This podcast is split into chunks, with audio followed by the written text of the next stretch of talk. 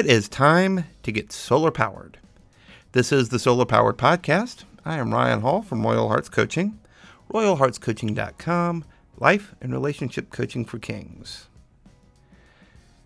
Now, I want to take you guys back just a couple episodes to episode 10, where the guest and I, Melissa, we spoke a little bit about just what it means to, well, to be scared in this job market. I mean, with 26 million new people filing for unemployment, including me, by the way, it's a very scary time. It's a very worrisome time, and it's a very anxiety provoking time. But we spoke also about some of the innovators that are going to come out of this. Some of the innovators in business, some of these innovators in technology, some of the innovations that are going to come out of this. With, of course, innovation being the mother of invention. And my guest on this episode is is one of those innovators. It's a man who is a very good friend of mine. His name is Ian Charlery, and Ian is a Ian is a is a father, husband, as I said, a dear friend, but he's also an innovator. And uh, it was a very enlightening conversation that I had with him earlier today. And I pray that you guys get the same value out of listening to this conversation that I did out of having the conversation. And one thing I want you guys to remember as you listen to this is that there is always room to bring your heart into business, into into innovation. There's always room to bring your heart, and I believe you'll hear Ian's big heart in this conversation. So let's go down to the Cayman Islands and speak to my dear friend, Ian Charlery. Let's go down to the Cayman Islands where we're going to be speaking to my Caribbean brother from a different mother, my dear friend Ian Charlery. Welcome to Soul-R Powered Podcast, my friend. Thank you. Thank you for having me. Thank you, thank you, thank you. It's it's it's pretty nice to be on here. It's long overdue, I would say. I would definitely agree with that. I would definitely agree with that, and we'll we'll we'll get into our relationship just in a um, in a little bit here. But first, as I always ask people who come on my show, who is Ian Charlery? Oh, what a question! Wow, um, who like is to, Ian like Charlery? I like to start big. What can I say? I mean, I guess depends on who you ask. Um, Ian Charlery could be a whole lot of different things, you know, and um, and maybe I can't promise that I could be the same person um, tomorrow because I'm constantly evolving. So, uh, Ian Charlery is a first, you know, uh, friend, a husband, you know, a father, um, just a regular guy, somebody with a, um, I guess you would say, not a straight line, you know, not a straight line of growing up. It wasn't just, you know, one straight shot which to me made it a lot more fun. So I'm just a, you know, um, some people call me boss. I don't like that. Uh, I, I really don't. Um, I I try to just be on a on a one level with everybody. Um, but when you are the leader of a company, uh, this is kind of just how it goes. You know, like people, you you're you're not really in charge of something. as much as you may think that you're in charge of some things that you're not in charge of, especially if you, um, you know, if you want things to grow in this um, assisted organic way. I'll, I'll just say it like that. Yeah. I feel you. I yeah. feel you. Yeah. Now that makes a lot of sense. The buck stops with you, huh? The buck stops with me. Yes. Um, and that's a good thing, on obviously, and a bad thing. Yeah, it's uh, there's definitely a blessing and a curse um, in that because um, we'll certainly get into you know sort of innovation here and your you know kind of your leadership, especially down in the islands. Um, but yeah, no, it's definitely a blessing and a curse, I would say, because as long as I've known you, and we haven't known each other long. I mean, we've been friends what about four years or so, about four or five years, something like that. Four, four or five years, and you know, um, four or five. Holy sh! Whoa, dude, four or five years already. Yeah, yeah. It adds up. This is crazy. Wow. Time, time, time- is just Dude, time Wow. flies when you live halfway across the world, huh? no man. Time flies when you're just like you know when you're in it. You know, we've both been in it in different perspectives. You know, different circumstances, but you know, we actually live unlike other people. Some people don't live. Some people just exist. Um, you know, so you you know earlier you said that you are um you're one of the the twenty something million people that filed for unemployment. You know, and I know you. You've been dealing with this battle for for a while now. You know, like if people could just know um, how much courage you exhibit on a day to day basis, you know, like the things that you have to climb from. You know, it's not because you putting yourself there. It's not like you're sabotaging yourself. You're just kind of like saying, you know what, just, just, you know, I don't know if you're supposed to curse on this thing, but you know, I'm gonna keep it PG all the same. Uh, try at least, you know. But your, you know, you, your experience is like, you know, how they say, you know, fall t- fall down seven times, get up eight. Yep. You know, like you're the embodiment of that. You know, like I remember when basketball, D- D- Dwyane Wade ran a campaign about that. You know, you could join his campaign. You know, like fall down seven times, get up eight. You just keep going, man. And to me, you know, like, you know, that's an inspiration. So yeah, who wouldn't want to be friends with that kind of person? You know? This is, this is what I try to tell people, man. This is what I try Yeah. to tell people. hey, well, they hear me tell them now, so maybe they, you know, I'm not really anybody myself still, but you know, but that's kind of how we do it. We kind of just, we're not here about to sing, you know, we don't, we don't, we could practice probably singing about ourselves a little bit more still. Yeah, yeah, no, we can. Uh, yeah, as the great poet says, we can practice sounding our barbaric yawps over the rooftops of the world. I, I agree with whoever that was. Yeah, We can definitely benefit. exactly. Well, first of all, what's your story? You know, how how did you get to have such an entrepreneurial spirit? Um, oof, how did I get to? This is not something that I've thought about much. How did I get to have such an entrepreneurial spirit? Oh well, okay. Um, one thing comes to mind, and it's not the thing, the entire thing, but it's part. And I think that's just how life works. I don't think it's a one thing ever really, you know, at least not for me. Um, but that one thing that comes to mind is, you know, I remember being a kid, 12, 13, from time I hit about those ages, you know, my um, which would have been my stepdad, right? So my stepdad now, he'd been in our lives for maybe three years, four years, something like that. So maybe by the time I was 12, maybe it would have been like three years or so, maybe, I'm not sure, right? It's a little vague right now. But he would say to me, he said, Ian, what are you doing with your life? You know, there are kids, you know, there are people like your age that are running corporations. You know, what are you doing with your life? And he said that to me every single year.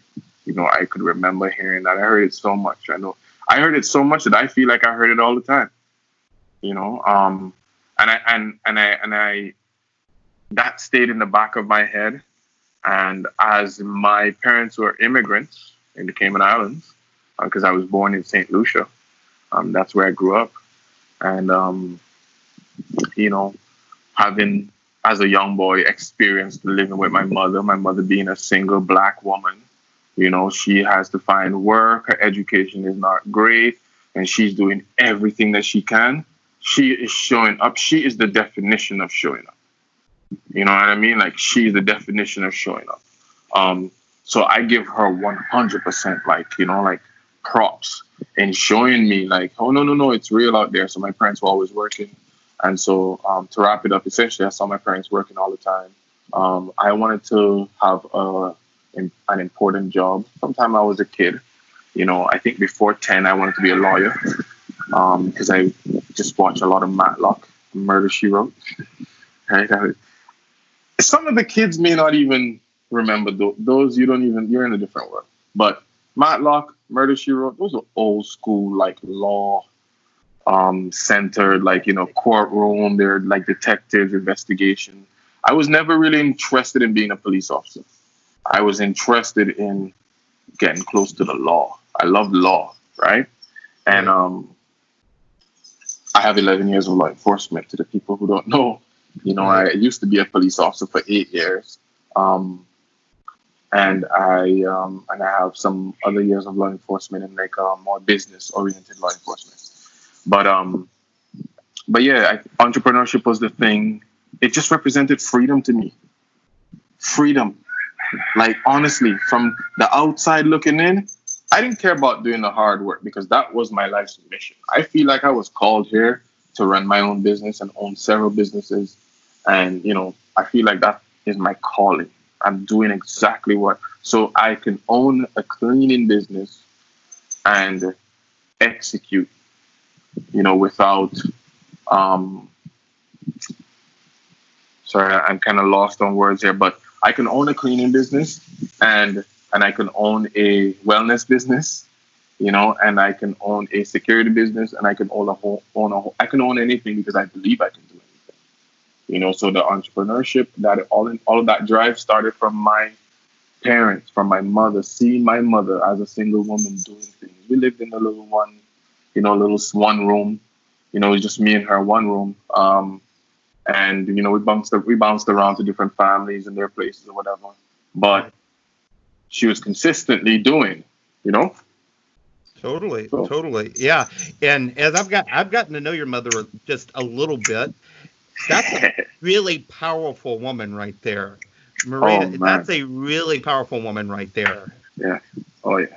Oh yeah. She is like she just represents to me um a lot of my fascination with stoicism um, my mother represents it because stoicism to me represents a lot of resilience, right?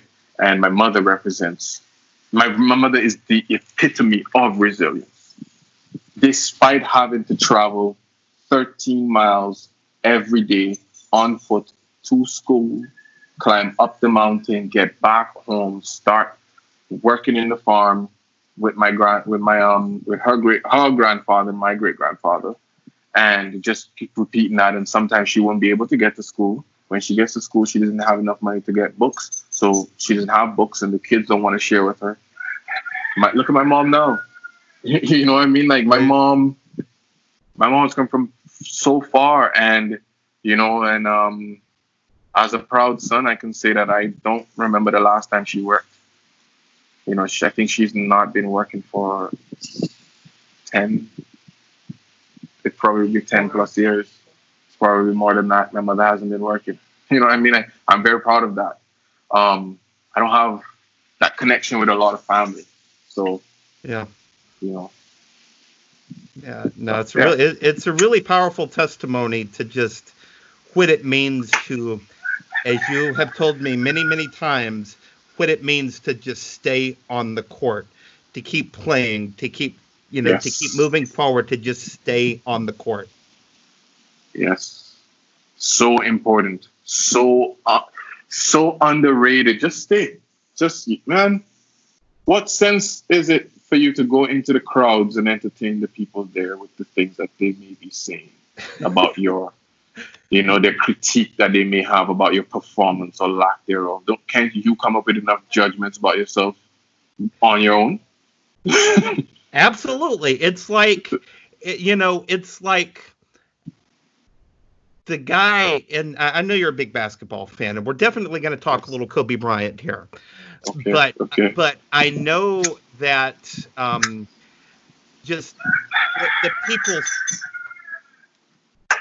feel like I'm back in Alabama here, hearing that rooster in the background. But but just the people who would sit in the stands and who would heckle the players, who would just yell at the players, you can't do that, you can't do that. Meanwhile, you've never laced up, you've never gotten out on the floor, and you damn sure never stepped on the floor in front of guys like Dwyane Wade and Kobe Bryant and all the big stars in the NBA. Can you exactly. do that? No, yeah.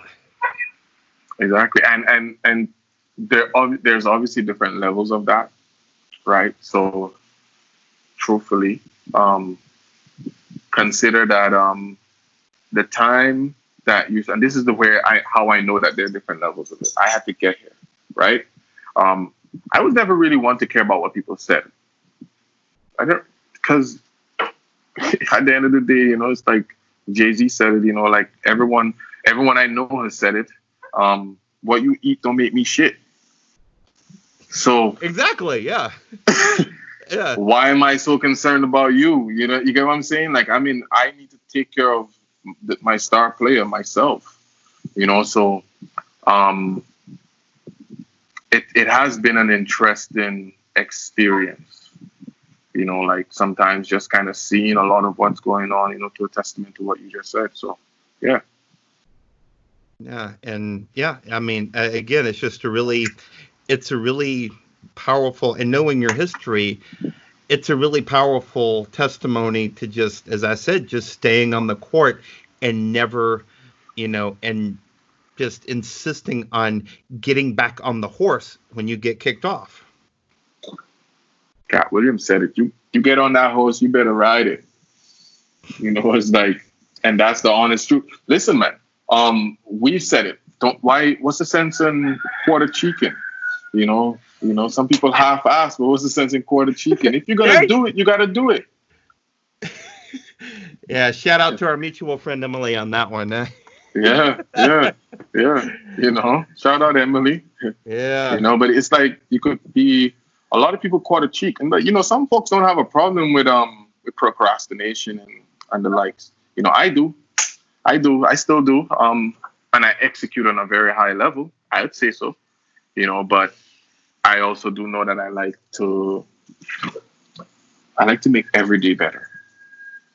You know, so, and I like to do whatever it is that I'm doing. I like to really do it. You know what I mean? Like I, I, I like to step my foot into. So if I'm breaking, I'm breaking. you know, and like yeah. if I'm taking a rest, I I want to take a rest. I don't want to semi take a rest you know, I want to define what what that means to me, and I'm going to execute it.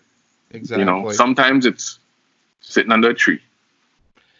If it, yeah, sitting under a tree in silence, you don't have your phone out and constantly checking it all the time. Mm-hmm. Exactly. Yeah. Yeah. Now, one of the things that I have always, you know, one of the things that I've always admired about you is just your ability to to to really buy into really buy into these philosophies and be able to make them work for your life.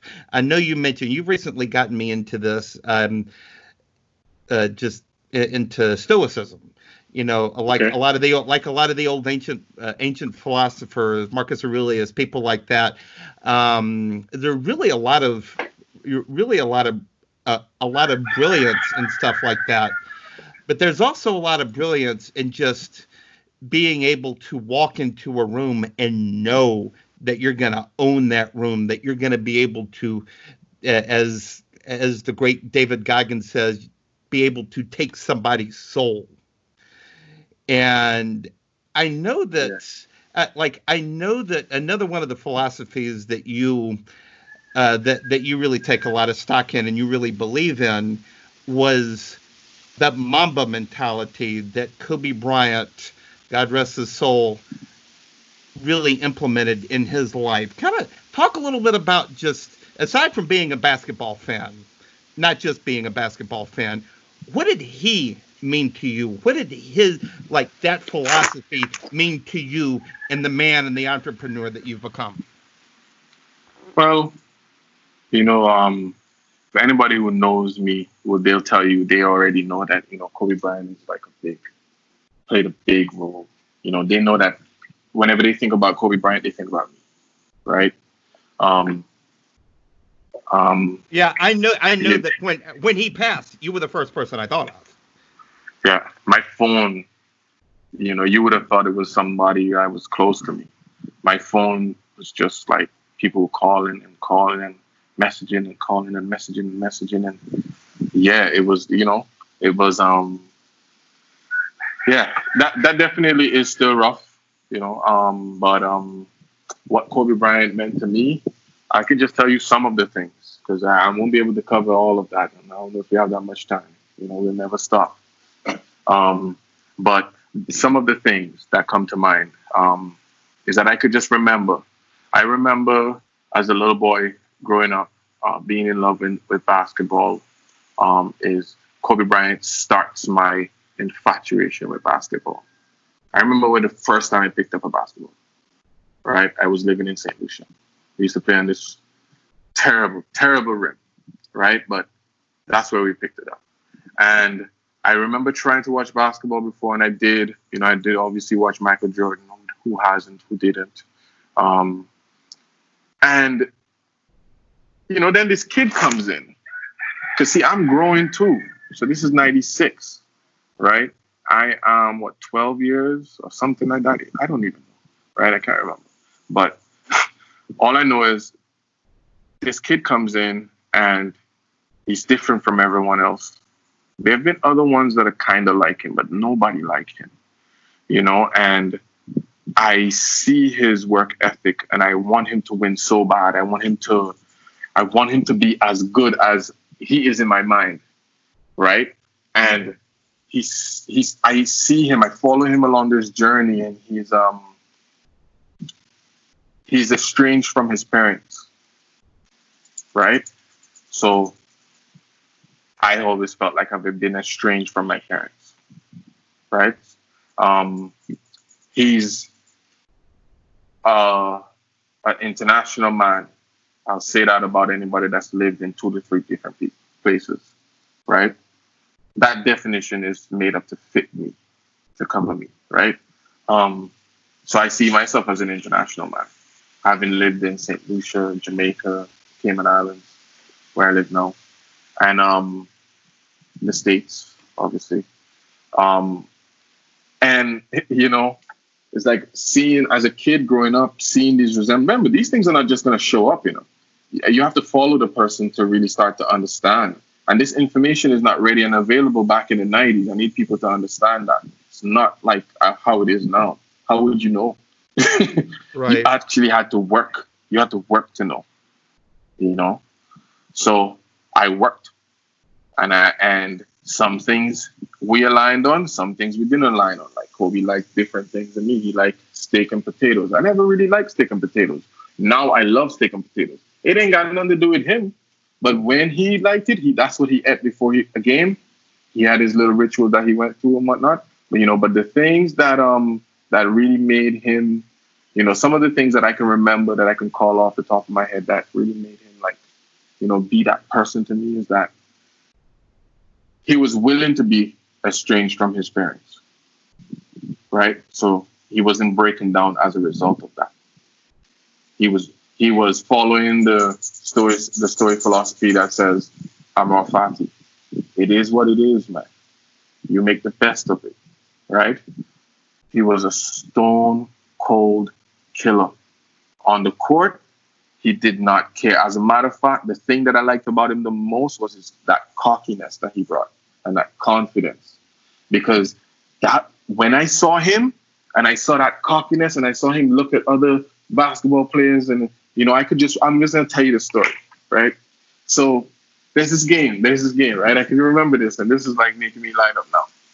So he says, um, he, you know, they're in this game, and it's like the fourth quarter, and it, this is against the Brooklyn Nets, I believe, and it's Gerald Wallace and it's Stephen Jackson and it's Kobe Bryant. They're on opposing teams, right?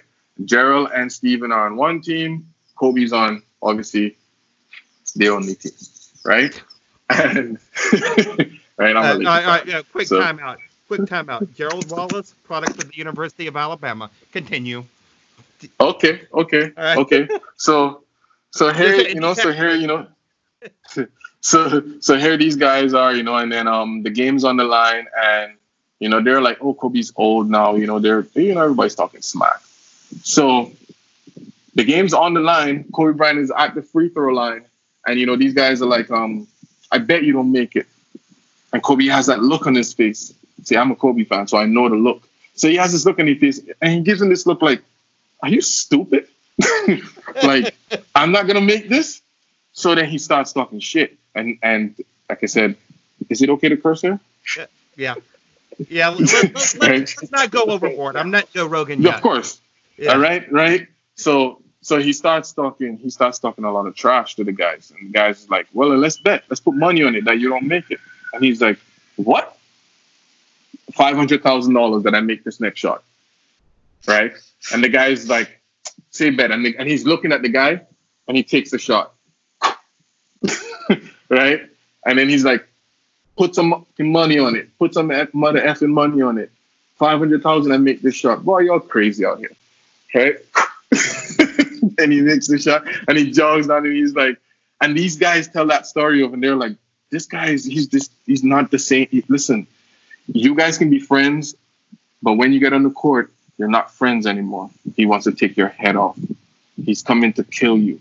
He wants he wants to sacrifice every if his parents are in the way, he will step over them.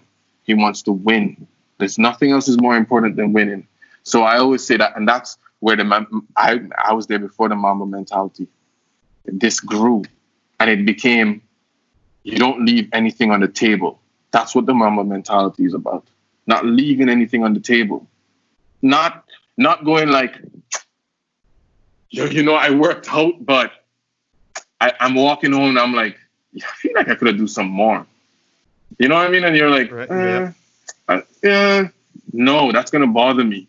I might as well just get it out now, you know? So it's not always smooth, you know, because I, especially Kobe Bryant was a professional basketball player. That's what he had to do, you know? And um, he made sacrifices that he couldn't be with his family as a result.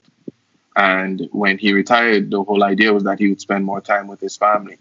And that's what he was doing. That's what he was doing when the helicopter crashed. You know, he didn't take up basketball again, but he started loving basketball again because of his daughter. She loved it. Gianna loved it so much, so he started coaching.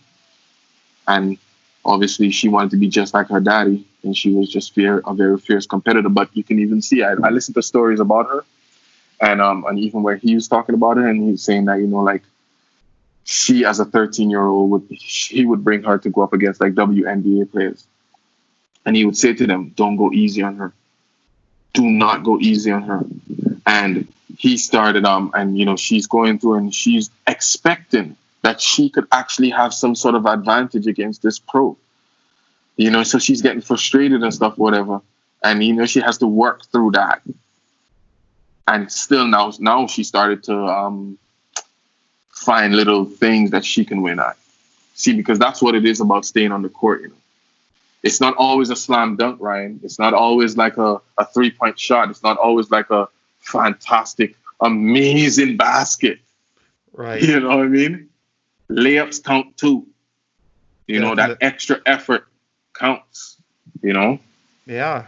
No, it's like the it, it's like the base it, it's like the baseball player. One of my favorite baseball players of all time was Tony Gwynn. Tony Gwynn, I think maybe, maybe in his long career hit 150 homers. But he's in the Hall of Fame right now because he knew how to hit singles. He hit doubles. He drove in a ton exactly. of runs and made, you know, and made a hell of a career for himself. Yep. Yeah, it's all about it's all about doing the little things. It's all about doing the basics better than anybody else and that takes me to that takes me directly to um to um jiu-jitsu you know it's it's one of the things that jiu-jitsu is jiu-jitsu like anything else is built on the fact that if you master the basics you know like you're ahead of 99% of people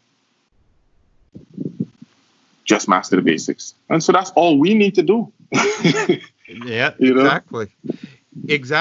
It's not, you know, being I, I, would say being an innovator is not about having those those big grandiose ideas like we were talking about before uh, before we recorded here talking yeah. about you know talking about people like Elon Musk having these you know yeah it's a it's a crazy idea to you know to be able to send people to outer space or to be able to drive with all electric cars his first, you know, his first claim to fame was creating a better way to pay people money over the internet.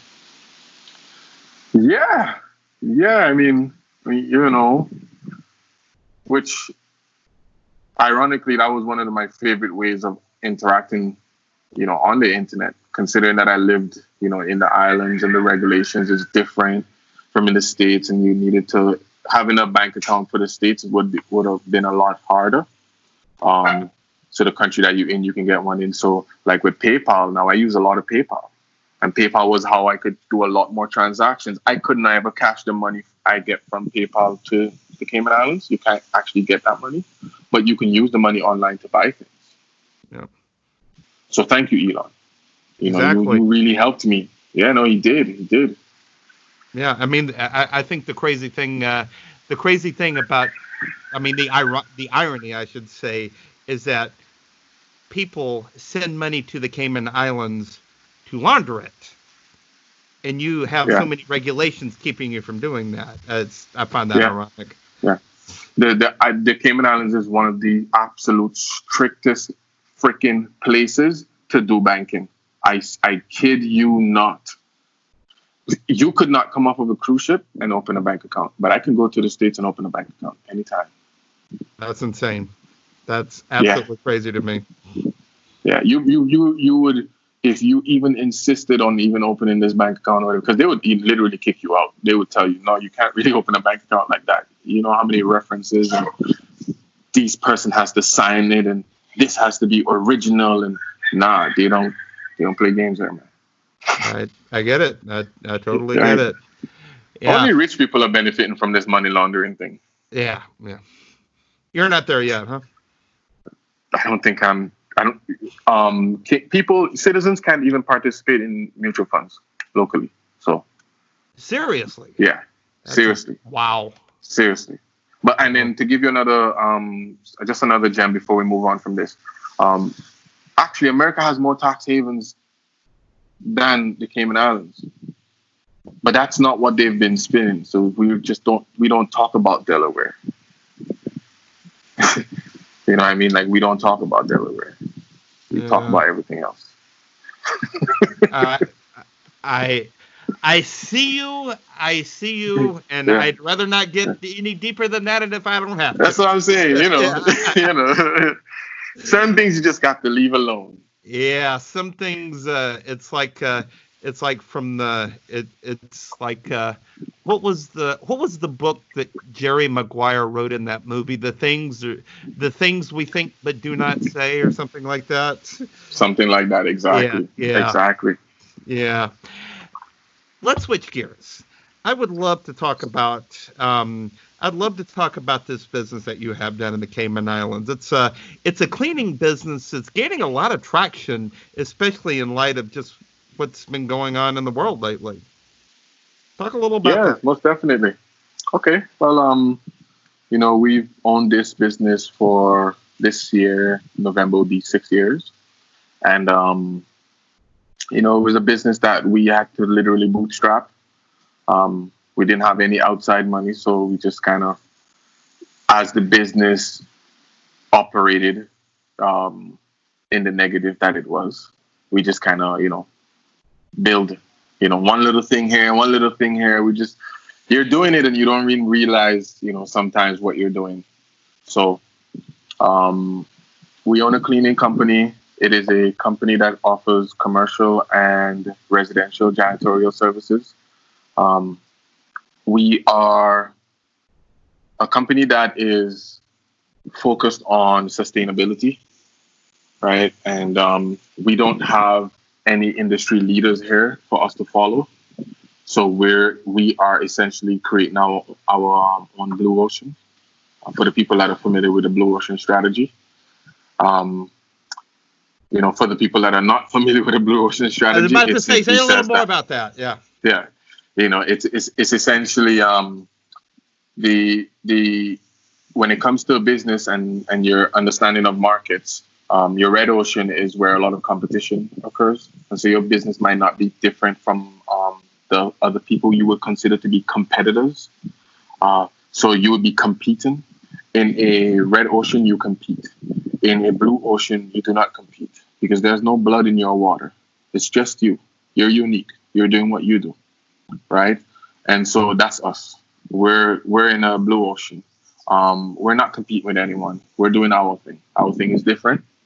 Um, we would like to be ideally we would like to be the kind of company that says we only do um, this environmentally friendly kind of work and that's what we're working towards so there's still technology that needs to come for us to be fully you know viable in that sense but we're going to do the best that we can with what we have and with some of the technology that is to come so um, as we were talking about innovation earlier you know um, my company is a company that we love innovation. You know, um, the fact that an organization can learn and adjust, um, that makes it so much more desirable. Um, to me, the way that we can be innovators in this space is we most companies, cleaning companies, the cleaning in, the cleaning industry is focused on chemicals. They're always trying to sell you something. Um, you know, it's just this consumerism. And so we don't feel like that is the way to go for the environment. We feel like that just creates more and more and more waste. And obviously, it means that there's a market that we may not be competing in. But as I said earlier, um, we don't want to compete. You know, we don't want to compete. We want to be in a blue ocean. Um, and we we think that innovation, whether it be technology or innovative ways in human resources um, and being. Um, we think that leading a running a company with love being the focus is the actual way to real sustainability. So in the future, our hope is that we will no we will no longer use anything that consider chemical, right? Um, right now we we're reducing those like drastically, you know, 40, 50. We're, right now, we are able to reduce all of our chemical use to 90%. Wow. 90%. Yes, 90% right now. That is that, that, that, yeah, yeah that, that's impressive. That that's impressive. Yeah. And knowing and knowing just the long ingredient list on some of these uh, on some of these chemicals and some of these you know cleaning products, that's a hell of a statement. It is, and and to show you to give you more, it is essentially the only times we have to use the times where we have to use chemicals is when we have to rewax a floor. So we refinish a floor, right? So you're gonna have to take all of that chemical off of the floor, and generally you have to use a chemical to take chemical off. Pretty much, yeah. you know what I mean? And then you're putting down a polish, which is also a chemical. You know that gives it that glossy shine. But we're doing this is not a this is not a what something that we can control these are clients yep. you know and so we're not going to when we we um because of the need to do that kind of service then you know we will have essentially that 10% remaining so yeah. you know yeah, but we're close man yeah, you you got to do what you got to do. And yeah. another yeah, and you know, another example of this, I know a few weeks ago the Cayman government came to you guys with a pretty big request and um, I think I think this request with the school buses really epitomizes just exactly what you're talking about. If you want to share a little about that. Yes. So so yeah. So we're we're talking about innovation, right? So, you know, some couple years ago, we went to this um, we went to this um, trade show. You know, we saw some we saw some things, and we did some research, and eventually we invested in some technology that, you know, would put us in a position to deal with, you know, things that people don't think about, right? We felt the need to be able to deal with virus outbreaks, right? To have technology that could deal with that. Um, and along that mission, you know, here comes the government saying, hey, you know, we have students, almost 500 students returning from all over the world. They're coming back home and we're going to transport them. It's a massive exercise. We want you guys to handle the um, decontamination of the buses. And, you know, obviously we jumped to that, that um, opportunity. And for a young company like uh, like us, obviously, you know, we got we got some, like you said, we got some traction. You know, people started to, they were like, oh, what is this? You know, just to be just full disclosure, I've only advertised this company during um, coronavirus. Before that, no no money being spent really in advertising. No, right? And it was really um, it's a gift and a curse that approach, you know. But it's about growing organically um, with assist with an, with some assistance. I think I said this earlier. You know, right. assisted organic growth, right? right? Um, it's what Jim Collins talks about when he when he speaks about the flywheel and you know turning get this flywheel turning and then everything starts to turn then you don't have to do that hard work anymore. So we did that. We've been doing this hard work right? So for us as a company you know the government called us and they said hey we want you to take care of the decontamination. And it started off with just buses um, and then it went off to all transportation vehicles. So what the government has done is the cayman islands government is the leading country for all British overseas territories, right? So the British have these territories, islands that they still have ownership of, which Cayman Islands being one of them, right? I think I think Bermuda and I think there's some others, right? So um, those islands now, we are the leading island. So there's an air bridge from the Cayman Islands to the United Kingdom, right? And just air bridge is just like um, the terminology, but it's to say that there are going to be planes. Our airport is locked down completely, but they're going to be there are planes coming in from the UK to the Cayman Islands, and the passengers on those planes will tra- will be traveling on special transport, and those special transport needs to be decontaminated. So it was the same like how in when the Americans returned from Wuhan and were coming to America, the vehicles that they traveled on um, those people, though, um, there was a team that was GBAC certified. Uh, um, GBAC is Global Biorisk Advisory Council. Um, this team is certified to decontaminate transportation, the planes and the vehicles that these that pros- possibly possibly infected or even asymptomatic people, you know, travel them. So we've been doing that role for the government so much so that we're starting to do it for the ambulance services now. Um, we do it for all sorts of vehicles now. Um, they want, you know, on Tuesday we have, um, I think we have more planes coming in. So once planes are coming in, it keeps my guys busy because this is a really hard time for anybody.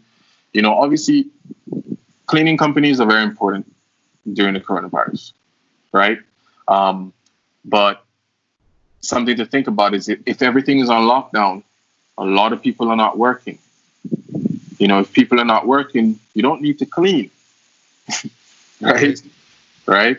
Um, really, you should still have a cleaner coming in every week because the place is not going to look good when you get back in there.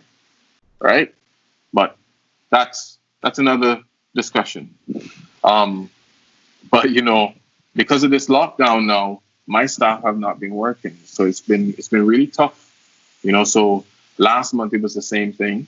So we paid them. We, we gave got, gave them some money for groceries and you know for rent because the landlords said, "Hey, if you can't pay, you need to leave." And they can't leave right now. Where are they going? You know, you can't have people intermingling and socializing right now. So it's not the time for them to be out. You know, this is not a good time. But we're um, we've just been taking care of the necessities for them and uh, we hope to do the same thing this month. And um, we pray that you know it, next month we can open back up, which we are already starting to open up some things. I must tell you, um, the post office, one of our clients, we we do all of the post offices, the licensing departments, which is your DMVs. Um, they are starting to open back up now. Right, so they're gonna start doing that maybe like Wednesday or so. So, you know, we're getting there to the point for this island. This island has led the way, Ryan. I wish that more people would do it this way, but yeah, well, well, maybe I can get this podcast to the governor of Georgia. That that would be good. That's a good person to get that to. Yeah. That one is a nut. That's a nut. Yeah, yeah. That person get, shouldn't be in charge of other people. Your lips to God's ears on that one, my friend. Um, yeah, well, I think we've just about uh, I think we just about covered it all here. Um, I really, really thank you so much for your time here today, and for for somebody who might be listening to this, who might be, you know, who might be kind of scared about what's going on in the world right now, who might be kind of, you know, who might be worried, who might be scared, who might be anxious about what's going on in the world right now, about, you know, about just everything. What would you tell them? What would you know? What kind of advice? What kind of words of wisdom would you like to leave with my audience here today? Wow. If you, if right now you're listening to this and you're going through this coronavirus, you know, global pandemic, and it's affected you, it's affected you in the absolute worst way.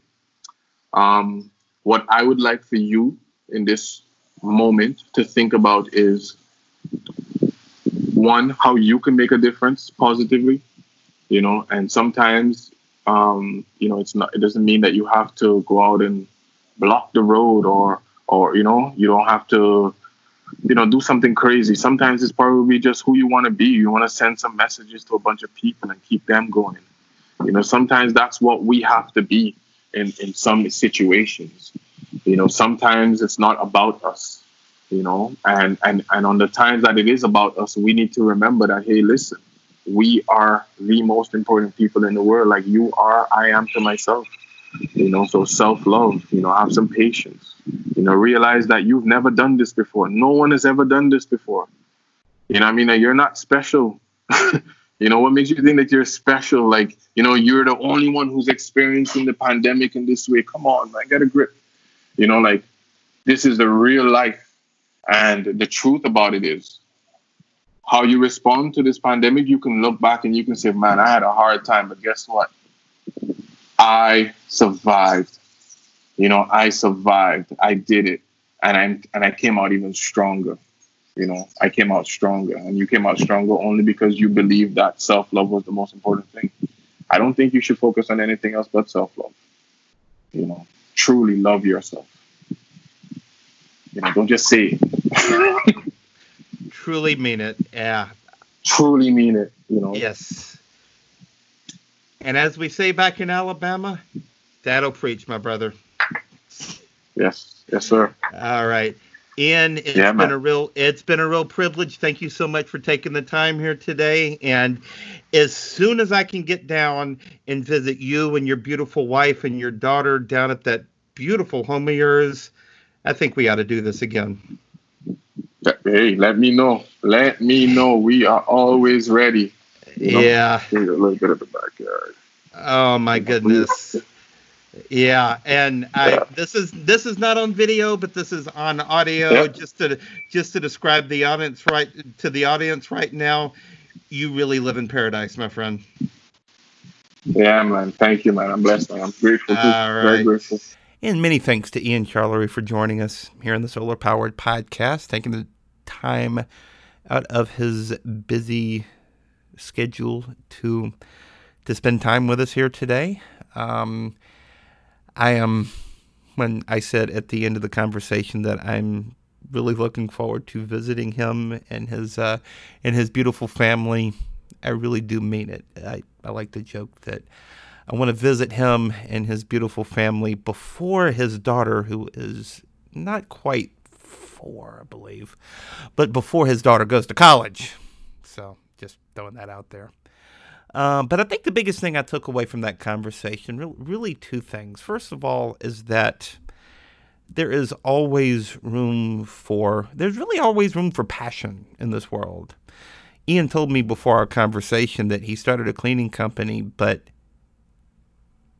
he doesn't even like cleaning his own room. But he started a cleaning company but his passion is not so much the work, but his passion is the sustainability. His, his passion really is the people. And that was the most inspiring part about that was just the passion is in the people. But I think the other thing that I really wanted to take away, that I really took away from this conversation was the idea that there is always room there's really always room for love. There's really always room for love and and possibility and leading from love and possibility. You know what he's doing from his people uh, for his people while they're um, while they're really not able to work. Uh, I think really a testament to just what kind of soul and what kind of heart that man has. Um, and I really mean it. That is the my Caribbean brother from a different mother. So, um, thank you so much for listening to this episode of the Soul-R Powered Podcast. It's a presentation of Royal Hearts Coaching. For more about Royal Hearts Coaching, you can find me on my soon to be redesigned website at royalheartscoaching.com, or you can also follow me on social media. You can visit Facebook, Twitter, and Instagram um, at Ryan Hall Writes on all those places. And you can also follow me on the Good Men Project. I write about men's issues and personal development on that fine publication. And I have, I think, probably close to 200 articles by this point. So I'm around. But that is it for the Soul-R Powered Podcast. Until we meet again, this is Ryan Hall saying thank you so much for listening. So long for now. I love you all and go get Soul-R powered right after you wash your hands.